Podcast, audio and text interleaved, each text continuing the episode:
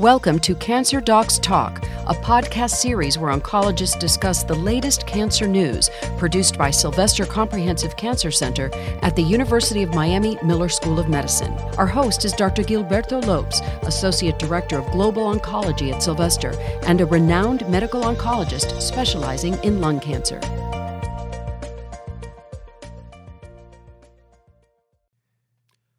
Welcome to Cancer Docs Talk. This is your host, Dr. Gilberto Lopes, and all of our community at Sylvester Comprehensive Cancer Center is very happy to have you with us today.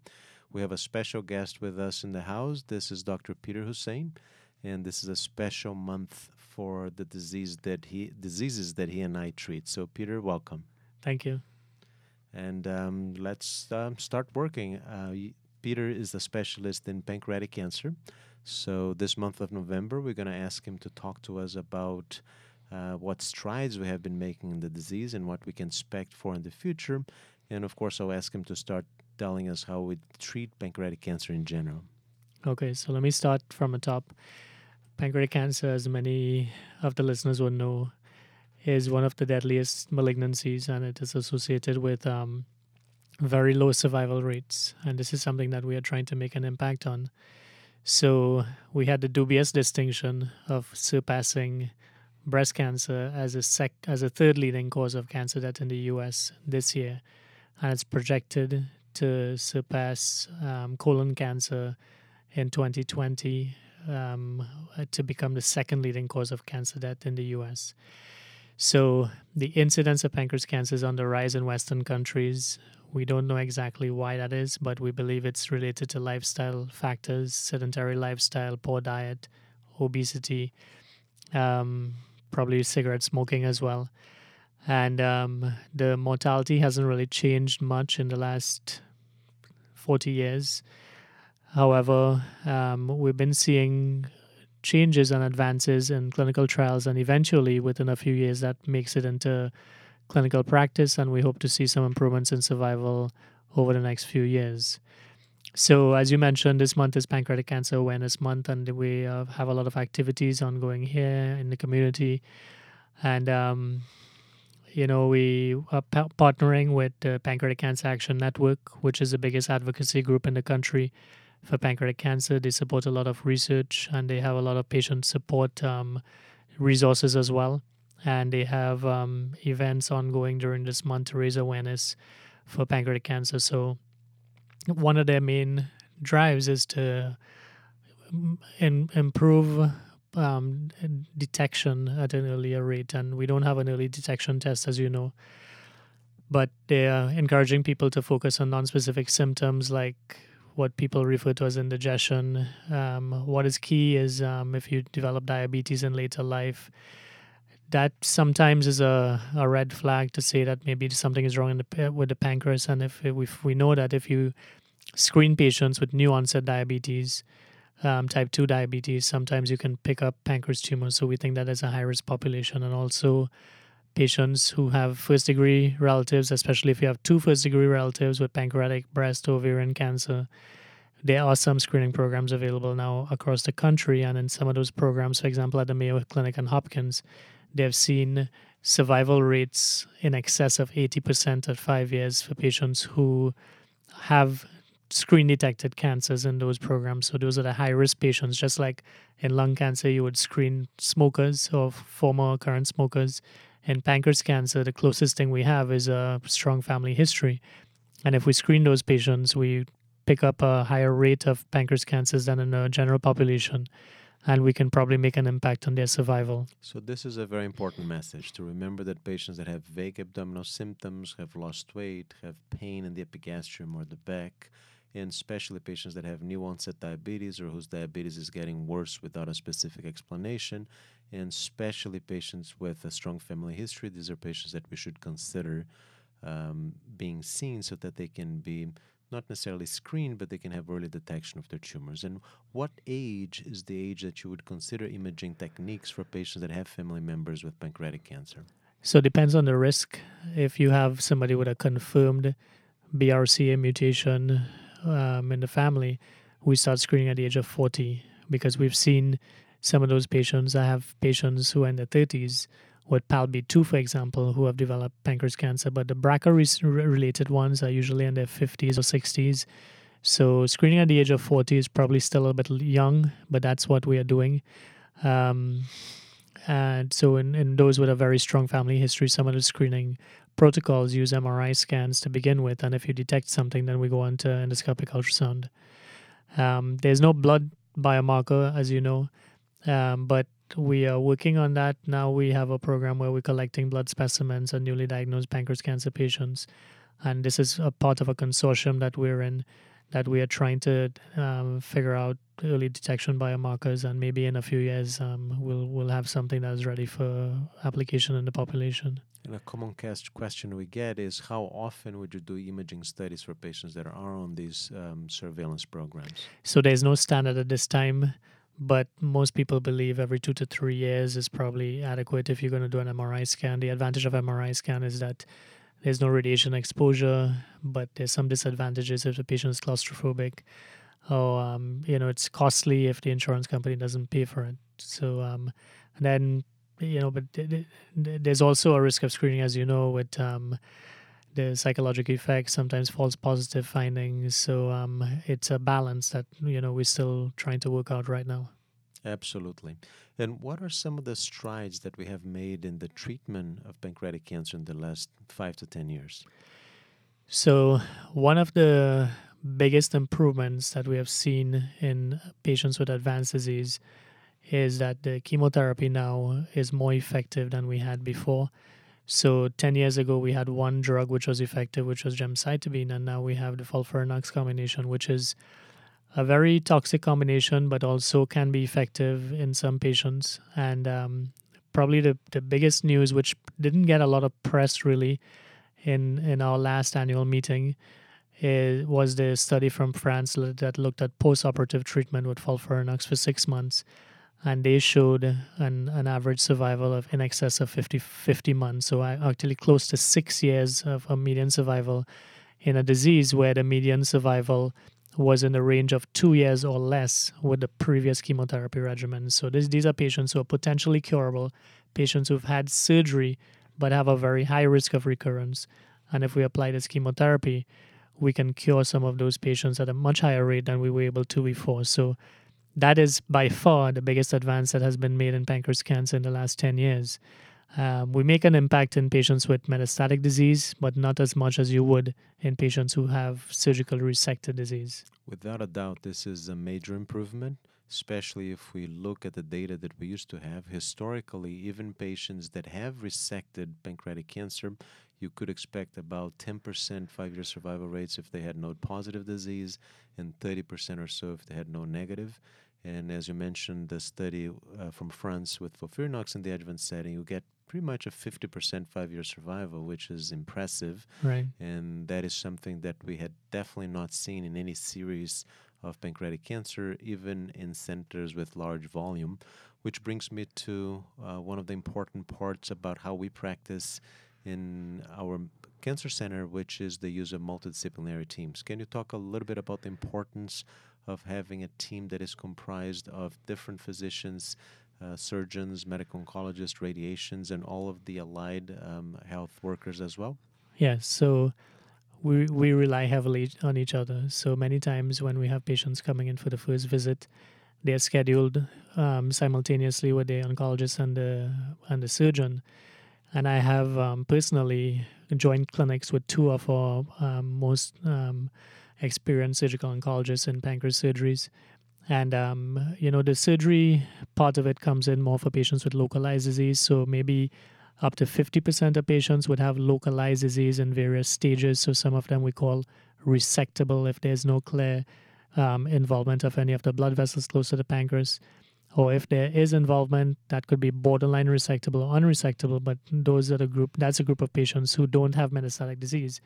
And for all of those patients, we usually try to get the surgeons involved early, and we have a joint plan. And most times that includes chemotherapy first and then reevaluation for surgery or other types of local therapy, such as radiation therapy. And we also have some innovative techniques that we're studying, such as the nano knife.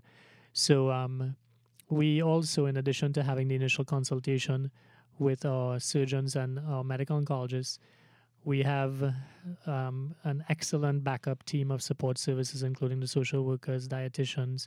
There's a very high rate of depression, so I really rely on the social workers and the psychology and psychiatry support services for these patients.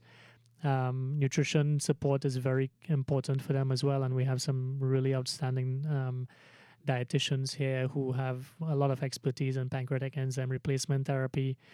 So there's a team effort. So, you know, most of the times myself and the surgeon are the face of the franchise, but we have a large team in the background really helping us. And I didn't mention the gastroenterologists as well, but they also help a lot with endoscopic diagnosis and also interventions such as stenting. And then, you know, apart from the consultation that happens directly with the patient, we also have a second layer, which is our tumor board system. And we also have a dedicated pancreas meeting, which is every 2 weeks, where we discuss complicated cases where we need multidisciplinary input. And that we discuss a lot of patients with pancreatic ductal adenocarcinoma, pancreatic neuroendocrine tumors, even benign diseases of the pancreas like cystic neoplasms. So we have a very vibrant pancreas group. And, you know, another layer even above that is a research enterprise, which is referred to as the Sylvester Pancreatic Cancer Research Institute.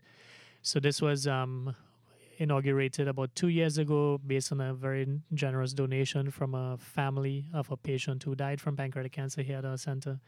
And we've been able to recruit extraordinary talent who, to do laboratory research. And the gratifying part for me is that we've been able to bring some of the studies that they have developed in the lab to the patients at the bedside, and we're in the process of doing this. So that is the ultimate in bench to bedside translation, which we are trying to implement here in our practice. Peter, before you actually discuss some of the efforts that we have in-house, can you discuss a little bit why it has been so hard to find targeted agents that may be effective in pancreatic cancer, and why it has been so hard to actually target RAS, for instance?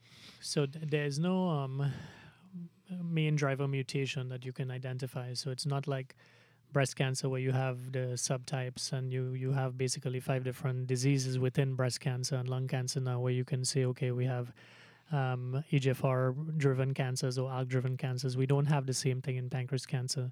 We know that 90% of them have RAS mutations, and we know the common mutations are P53 as well, CDK and 2A, SMAD4. These are mutations which are not necessarily driver mutations that we have a drug that can shut down. So in terms of targeted therapy, there is a targeted therapy approved, which is Erlotinib, but it does not really work in unselected patients. I can't remember ever prescribing it. That makes 2 of us. So there's a statistical improvement in survival, but clinically there's not a meaningful benefit, and we haven't found a subgroup of patients that we can define upfront that would benefit from that as they do in lung cancer. So it's been very challenging finding a targeted therapy, and people are now looking at a more sort of comprehensive approach rather than a single gene or single molecular targeted approach. So the treatments which have been the most successful are the ones which are really non-specific, like chemotherapy. But that hasn't slowed us down in trying to find targeted treatments, and we are right now actually now learning that probably the first subgroup of pancreas cancer that we can define with a different treatment are patients who have BRCA mutations, because those patients respond better to the chemotherapy with a platinum agent included.